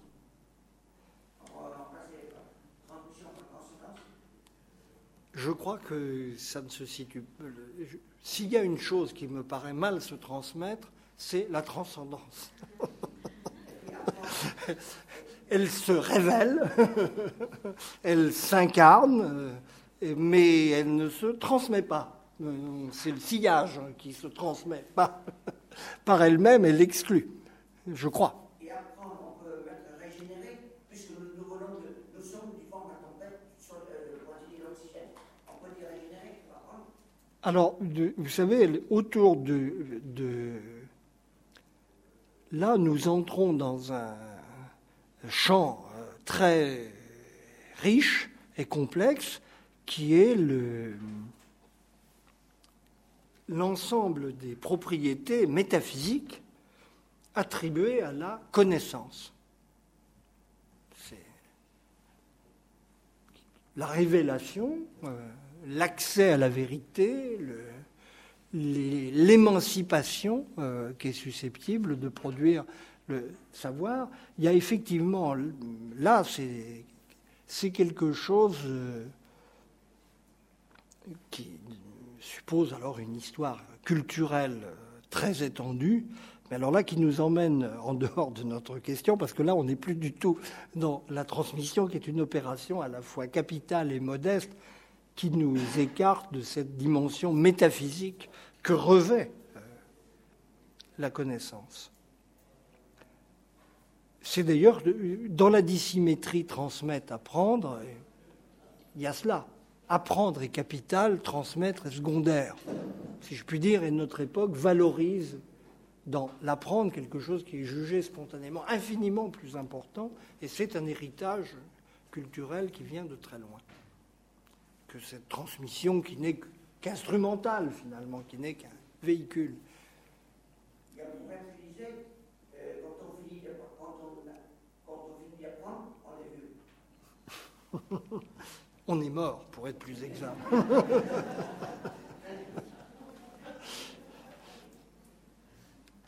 Est-ce que vous pouvez préciser pourquoi euh, le savoir de type scientifique, méthodique, euh, impliquerait la ruine de la transmission Euh, En tout cas, im- mais impliquerait un conditionnel Non. Parce qu'il y a quand Il n'implique pas C'est là, justement, vous avez tout à fait raison, c'est un point clé hein, qu'il faut bien préciser. Il n'implique pas mécaniquement la ruine de la transmission, mais il produit un certain modèle de la connaissance au nom de laquelle on peut décréter que la transmission est contraire à ce que veut dire vraiment connaître. C'est très différent. Donc il y a une opération d'extrapolation idéologique qui ne lui est pas consubstantielle. Les scientifiques se sont d'ailleurs continuent de s'accommoder très bien. C'est les seuls, c'est les derniers de modèles que la pédagogie euh, réprouve, transmittif, impositif. Là, de ce côté-là, les classes préparatoires aux grandes écoles, objet en train d'arriver sur la sellette, pas tout à fait par hasard dans notre République, sont là pour en témoigner. ce qui s'y passe n'a pas grand-chose à voir avec le modèle qu'on a par ailleurs tiré, le modèle idéologique qu'on a tiré du savoir scientifique. Mais pour le dire très simplement, ce savoir scientifique valorise en priorité l'acte de comprendre. Apprendre, c'est comprendre. Donc, tout ce qui est apprendre par cœur est tout à fait contraire à ce que veut dire véritablement acquérir une connaissance. D'autre part, apprendre suppose l'activité de l'acteur du sujet de la connaissance, et, cela seul est pertinent. Hein, c'est tout ce que les notions pédagogiques banales aujourd'hui de construction des savoirs, de l'apprenant, hein, euh, valorisent. Donc, ce qui n'est pas résultant d'une opération conduite par soi-même sur la base de ses intérêts en vue d'un but qu'on s'est donné n'est pas significatif. Vous recevez, en recevant, vous n'apprenez rien. C'est seulement en mettant en œuvre votre connaissance et en la construisant par vos propres moyens que vous arrivez à la compréhension qui est le but véritable de la connaissance. Donc vous voyez bien comment, à partir de ces deux traits très simples, on peut construire un modèle qui exclut la transmission, avec tout ce qu'elle comporte de caractère initiatique, de, familiarisation progressive, de répétition et de contenu délivré de manière interpersonnelle par rapport à ce qui est l'autonomie de l'agent de connaissance qui fait son savoir en même temps qu'il se l'approprie. Voilà, c'est une, c'est une extrapolation à la limite, mais qui évacue, qui tend à évacuer toutes les dimensions traditionnelles que pourtant même l'apprentissage réel des sciences met en œuvre à dose massive. Ça, c'est une autre question. C'est au nom de la science qu'on fait le contraire de ce que font les scientifiques, mais ça, c'est une chose culturellement très banale dans, l'histoire.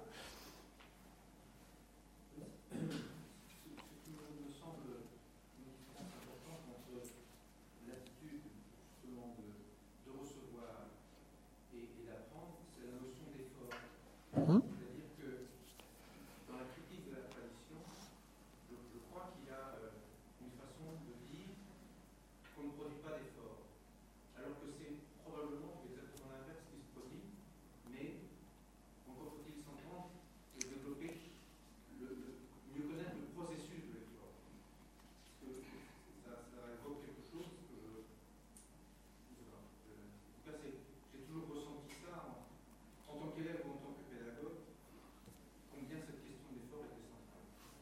Mais elle est effectivement jugée centrale euh, par toute la tradition pédagogique moderne, hein, depuis le.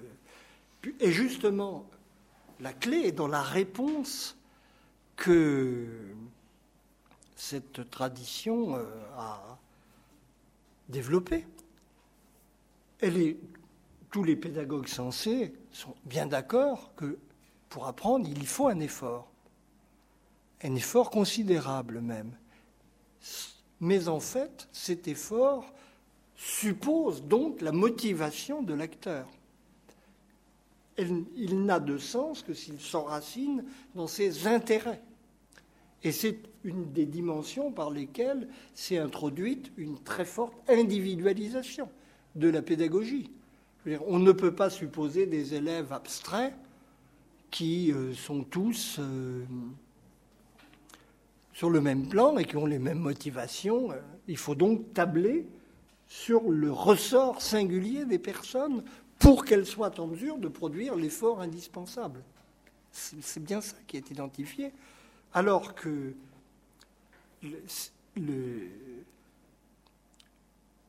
c'est justement, au fond, dans, la dénonciation qu'en fait la pédagogie, euh, qu'en font les, pédagogies modernes, la transmission est paresseuse.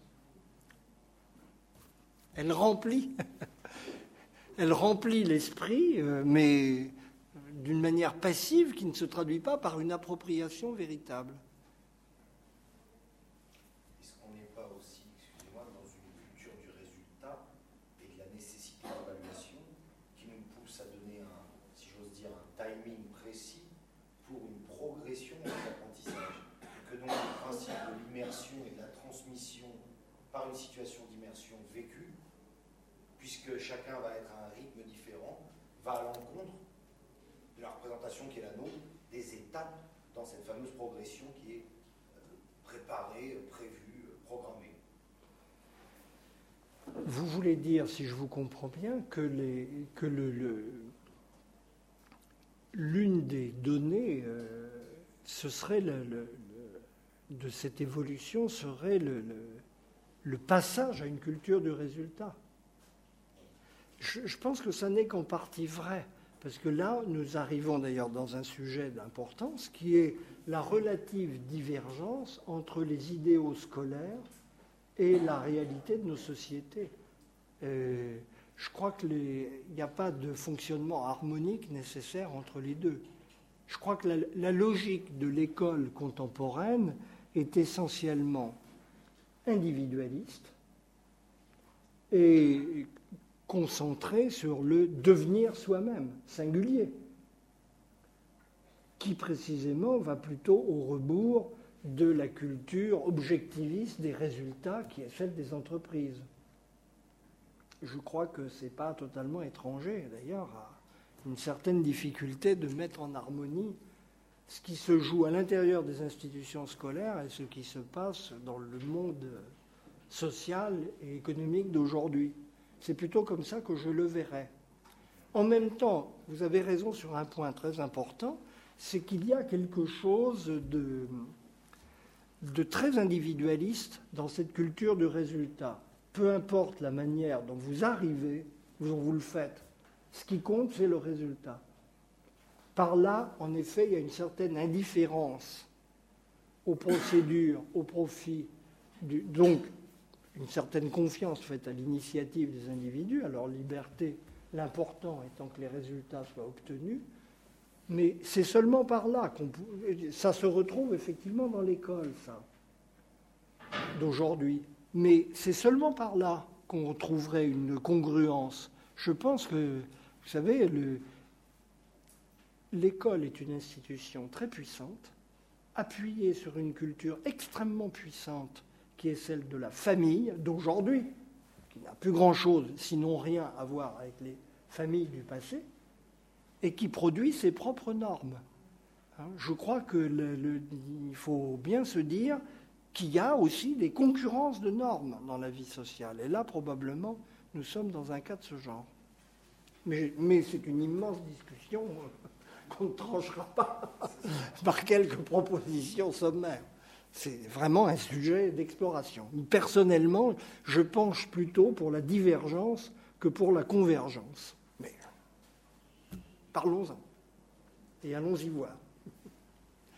Vous évoquez euh, ce retour des refoulés euh, de, ce qui est de l'ordre de la transmission implicite, diffuse notamment dans la famille, par rapport à ce désir de savoir méthodique. On peut dire aussi que le contraire existe, c'est-à-dire qu'on voit bien dans les familles ce lieu de transmission plus implicite, un certain nombre de gens sont dans un désir extrêmement fort d'avoir des savoirs méthodiques et régulés pour que des experts leur expriment ce qu'ils ont à faire en tant que transmetteurs. C'est-à-dire qu'il y a un appétit dans beaucoup de lieux familiaux pour que le lieu parental, par exemple, soit un lieu où des savoirs méthodiques soient diffusés pour qu'ils puissent apprendre leur métier de parent. par Mhm. Oui, Donc, il y a une oui. tension entre ce sentiment. Et je crois que le fond, c'est peut-être une forme d'angoisse très forte vis-à-vis de l'implicite. C'est-à-dire, dans les- Bah oui. au fond, dans l'implicite de ce qui se transmet au corps défendant des parents, hein, donc en partie inconsciemment, dans leur histoire, dans leur, dans leur chair, j'allais dire, il y a quelque chose qui est très angoissant. Et beaucoup de gens euh, essaient, et c'est peut-être le cas aussi à l'école, d'avoir référence à ces savoirs méthodiques qu'on essaie de, de repérer et de faire en sorte qu'ils soient communs pour pouvoir réguler ce dont on a l'impression que ça nous échappe. Là, vous touchez c'est ce que vous dites est profondément juste et touche à une énorme question qui est ce qu'on pourrait appeler les aventures de la réflexivité, euh, pour prendre un mot un peu barbare, mais qui est très facile à comprendre en réalité euh, dans ses implications, au-delà de son apparence philosophique rébarbative. hein.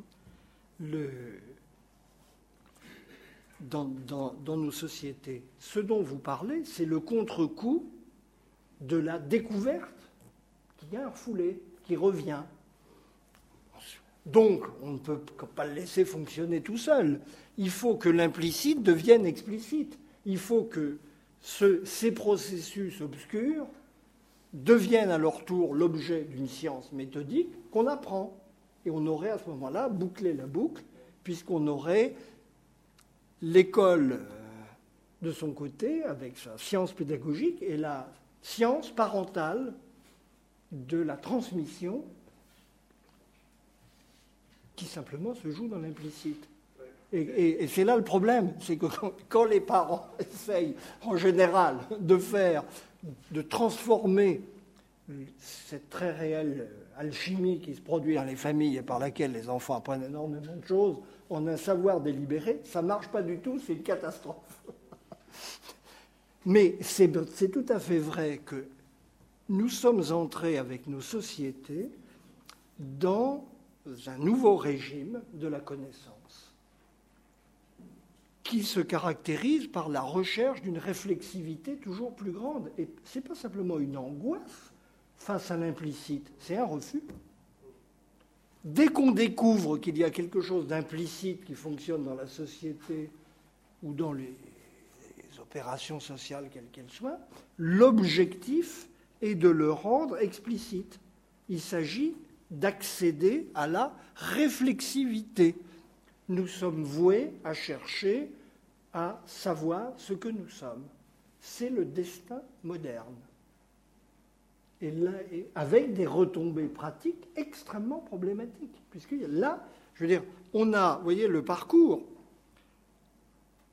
On croit faire quelque chose, il se révèle un retour du refoulé, on essaye de le faire passer dans l'explicite. Et on découvre qu'il y a un implicite irréductible, mais qui nous est intolérable. Mais il y a quelque chose qui est un supplice de Tantale dans notre culture face à cette situation. Nous ne pouvons pas nous en accommoder. Alors, euh, il y a là une, comment dire, une espèce de sagesse qui est interdite à nos sociétés. Je crois qu'il faut en être tout à fait conscient. Nos sociétés, de par leur programme fondamental et l'idée qu'elles se font de la connaissance, et en particulier de la connaissance d'elles-mêmes, sont devant un mur véritable, de- devant une difficulté très nouvelle qui les met euh, en présence d'une réalité à laquelle elles sont incapables de se confronter. Avec ce vœu sans fin de réduction technique de l'implicite. Oui. Mais pas seulement, mais pas seulement, euh, mais pas seulement technique. Ça va beaucoup plus loin. Ça va beaucoup plus loin que, la simple technique. Il y a des techniques, mais il y a aussi des compréhensions plus fondamentales. Évidemment, ça, c'est- là, on retrouve la culture euh, de notre temps, euh, des techniques marchandisables dans le cadre des services à la personne. Voilà. C'est le, format obligatoire à l'intérieur duquel il s'agit d'entrer. Mais il n'y a pas que cela. Ça, somme toute, on pourrait s'en accommoder, ce serait dérisoire. L'ambition va beaucoup plus loin.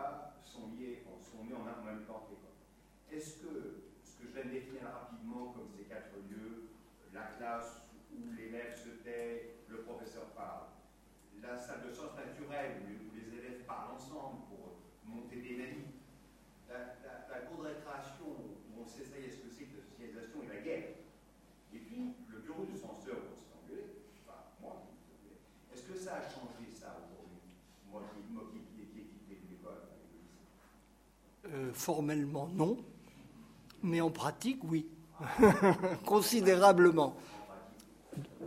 Euh, euh, D'abord, tout ça, c'est beaucoup indifférencié. Il y a tout à la fois, si vous voulez. Hein, Il y a pas mal de cours de récréation à l'intérieur de la classe. Une petite partie, pas tout, n'exagérons rien. La classe fait beaucoup de place aux activités de type expérimental, sur des modalités diverses, c'est même la base, à certains égards, la, la stimulation de l'activité des élèves et le principe pédagogique structurant. Le bureau du censeur n'existe plus. En gros, c'est le CPE qui est plutôt un psychanalyste en général. On va pas là. Il y a le commissariat de police qui s'est introduit dans le paysage, éventuellement, pour les cas graves, qui sont irréductibles à l'écoute euh, psychologique ordinaire. Voilà. Donc, on pourrait faire en effet un tableau assez intéressant, de, des- mouvant, euh, dont tout ça c'est distribué. Mais derrière, il y a des constantes structurelles, si vous voulez. Et en un sens, ça demeure beaucoup plus que ça n'en a l'air au plan des constantes structurelles. C'est ça qui est remarquable. C'est-à-dire, effectivement, la dimension par excellence impensée de l'institution éducative, c'est très étrange. C'est le fait qu'elle socialise une classe d'âge. Finalement, c'est le plus important. C'est ce dont on, est en train de s'apercevoir. Le fait de mettre des enfants ou des jeunes ensemble a un effet extraordinaire. Et, de par les, conditions en plus très particulières dans lesquelles se constituent ces groupes, qui ne sont pas simplement le, le- le- la cage d'escalier, il y a un mélange, il y a, toujours une dimension d'inconnu et d'apprentissage de la vie collective qui est plus importante que jamais dans un monde où la taille des fratries s'est beaucoup réduite et où la- la famille privée initie très peu à la vie collective. On apprend la vie collective à l'école, c'est énorme. Donc ça, c'est une dimension qui reste fondamentale. On continue en fait de transmettre, et comme disent les savants euh, de la sociologie de l'éducation, l'effet maître demeure extrêmement important, même si on le mesure, mais sans très bien comprendre en quoi il consiste. D'ailleurs, il ne faut pas se poser la question de ce en quoi il consiste, il faut le mesurer. Ça suffit largement. effectivement, l'activité, euh, les savoirs qu'on construit ont pris une importance énorme. Mais on ne fait plus de manipulation parce que c'est trop dangereux, hein, je vous signale. Ça, c'est plus comme ça que ça se passe. Non, non, non, non. Ben, on ne sait pas ce que ça, pourrait donner. Là, il y a, les sciences expérimentales posent un grave problème dans la, dans la pédagogie d'aujourd'hui, pour des raisons d'ordre public, disons. Le, mais là, en même temps, la, dimension est plus que jamais là, et l'articulation euh, à la règle extérieure demeure, même si elle est un problème plutôt qu'une plutôt qu'elle a une institution pour la résoudre, mais elle est tout à fait fondamentale, bien sûr. Donc là, on a, je crois, vous dressez en fait un tableau structurel des conditions dans lesquelles s'exerce l'éducation, qui ne peut que demeurer vrai même si son contenu s'est déplacé considérablement. Pardonnez-moi, je vous ai empêché.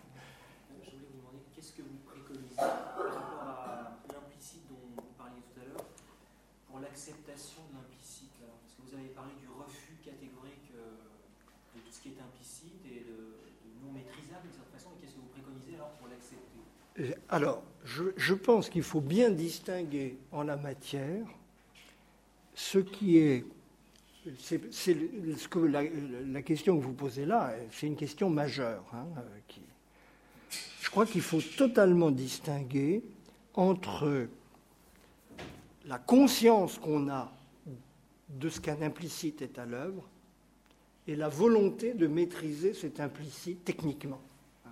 C'est deux choses complètement différentes. Nous sommes en droit de réclamer de nous-mêmes, de progresser vers plus de conscience vis-à-vis de ce que nous faisons. On ne va pas faire un éloge de l'obscurantisme. Tout ça, on ne sait pas comment ça se passe et c'est beaucoup mieux comme ça. Ce n'est pas de ça qu'il s'agit. Mais nous pouvons faire l'effort de circonscrire avec le plus grande lucidité possible cette part dont nous savons qu'elle est présente, en et c'est tout à fait considérable.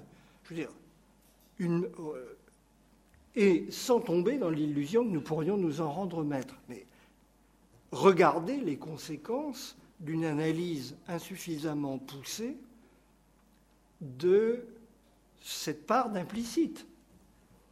Dans les années 60, Bourdieu étant la pointe émergée de l'iceberg, mais c'est en fait un courant qui est international, là c'est la version française, on a une espèce d'ethnologie des savoirs scolaires qui se développe et qui met en évidence, à juste titre, la part de code implicite considérable que comportent des exercices de base dans ce qu'était le lycée de cette époque, comme la dissertation, hein, ou un certain style de, présentation rhétorique des choses. Et on nous dit, vous voyez, tout ça, c'est en fait un langage de connivence entre membres de la même classe sociale qui se reconnaissent et qui permet d'exclure les autres, ceux qui n'en sont pas. Privilégions au contraire des savoirs qui, eux, répondent à une vraie rigueur universalisable, les savoirs scientifiques vrais, qui ne comportent pas cette dimension de connivence sociale et culturelle. C'est en fonction de cela qu'on a reconstruit le système scolaire secondaire en France avec des effets énormes, puisque en gros, on avait euh, deux, deux piliers hein, de l'éducation euh, secondaire, euh, l'un littéraire, l'autre scientifique. Le littéraire n'existe plus. Il a été sciemment sapé, mais nous le voyons aujourd'hui sur la base d'une analyse totalement fausse parce que précisément, le capital culturel ne consiste pas simplement en artefacts rhétoriques et en euh, codes sociaux. Il, va infiniment plus loin et il regarde tout autant et davantage les mathématiques. On a instauré la sélection par les mathématiques dans l'idée qu'elle était plus transparente sociale, plus transparente culturellement et donc plus juste socialement. Et on s'aperçoit que c'est l'inverse. Il n'y a pas de discipline qui demande plus de prérequis sociaux et culturels et qui a des effets plus discriminants socialement que les mathématiques. C'est donc que, en fait, l'implicite dont nous parlons relève d'une dimension générale des savoirs, qu'ils soient scientifiques ou littéraires, à mon avis, ne change strictement rien. Ça n'a aucune importance. C'est inhérent à tout savoir. et c'est enraciné dans, je le crains, les propriétés du langage humain. vous voyez comment les analyses de l'implicite demandent à être très poussées. Et si si on en a une idée plus exigeante, on fera moins de bêtises en pratique. Donc il s'agit pas, il s'agit bien d'exercer, mais on ne prétendra pas naïvement qu'on va maîtriser cet implicite par, en substituant une discipline à une autre, pour prendre cet exemple, et on ne fera pas non plus comme si on avait les moyens, par un décret, une méthode, un procédé, de dépasser cette situation. Il faut que l'enseignement, en revanche, je suis très convaincu qu'un système d'enseignement dont les acteurs, sur la base d'analyses poussées, seraient conscients de cette difficulté à laquelle ils ont affaire à tous les niveaux et quels que soient les disciplines concernées seraient plus efficaces du point de vue des objectifs qu'on peut lui assigner. Parce qu'il aurait une meilleure conscience de la difficulté sans prétention de la résoudre par une recette magique. je crois qu'il faut bien distinguer les deux plans.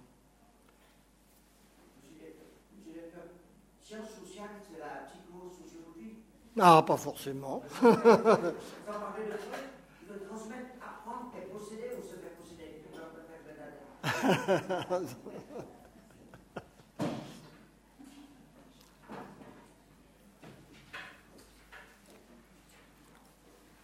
Vous évoquez, euh, vous évoquez au fond le fait qu'il faut avoir une approche subtile de l'implicite sans pour autant le, le nier, au contraire. Le, au contraire. Le prendre en compte subtilement et non pas d'une manière. Euh, disons.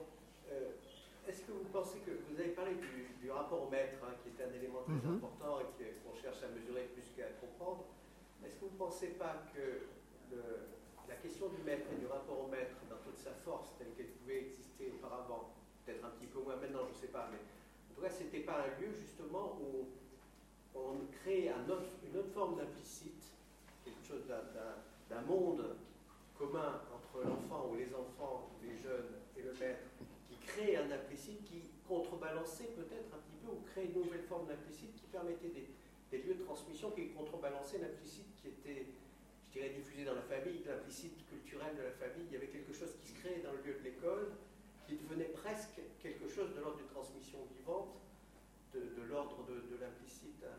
Hmm.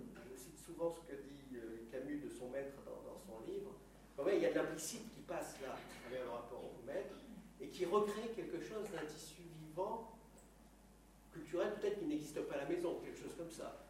Enfin, je ne sais pas si c'est dans ce rapport-là que vous pouvez jouer des choses aussi. Mais ça continue. Parce que ça, c'est là aussi inhérent à la dimension interpersonnelle.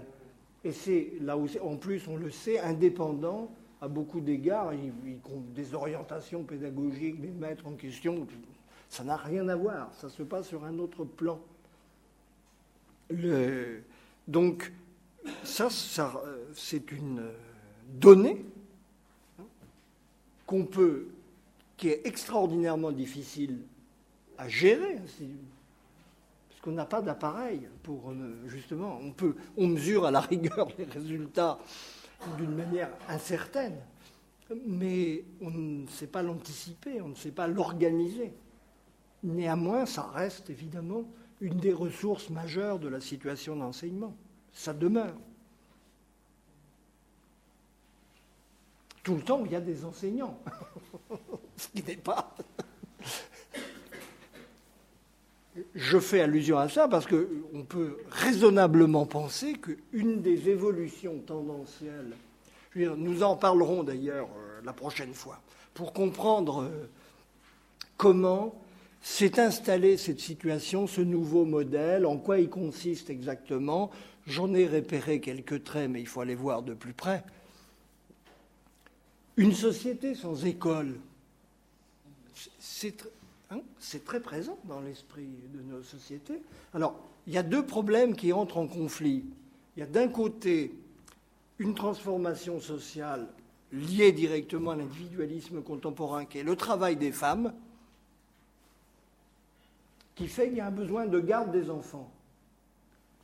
Et d'autre part, la déscolarisation à l'intérieur de cette garde des enfants. C'est ça la contradiction. Si on prend le plus pragmatique, la contradiction de l'école d'aujourd'hui, mais on peut parfaitement imaginer, c'est d'une certaine façon en germe dans beaucoup des difficultés de l'école d'aujourd'hui, une société qui remettrait leurs enfants aux parents en leur disant débrouillez-vous. À la rigueur, si on est dans les social-démocraties européennes, et même aux États-Unis, ça a été, c'est un projet qui était agité très sérieusement, qui aurait n'était le 11 septembre 2001, on y aurait peut-être eu droit, sous la présidence de Bush. On remet un chèque correspondant à la dépense d'éducation aux parents et on les laisse libres de son usage. C'est une, c'est une des voies d'évolution. Donc il faut, on peut se poser la question de la place de l'enseignant, de l'enseignant dans les évolutions euh, auxquelles nous avons affaire. C'est une question tout à fait légitime.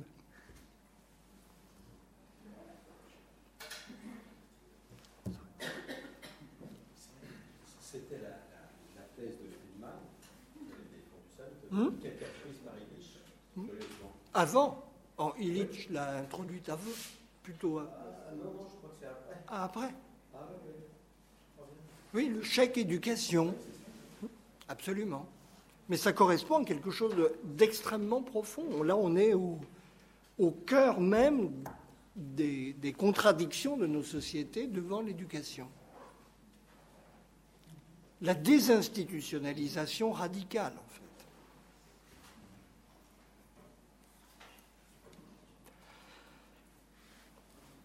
Alors donc, la prochaine fois, nous reviendrons très précisément sur cette cassure des années 1970 et suivantes pour essayer de mesurer ce nouveau modèle qui a disqualifié ce qu'on n'appelait pas la transmission, mais qui était l'esprit du modèle, et comprendre la manière dont a pu, dans ce cadre, revenir le problème de la transmission, comme je l'ai très rapidement situé.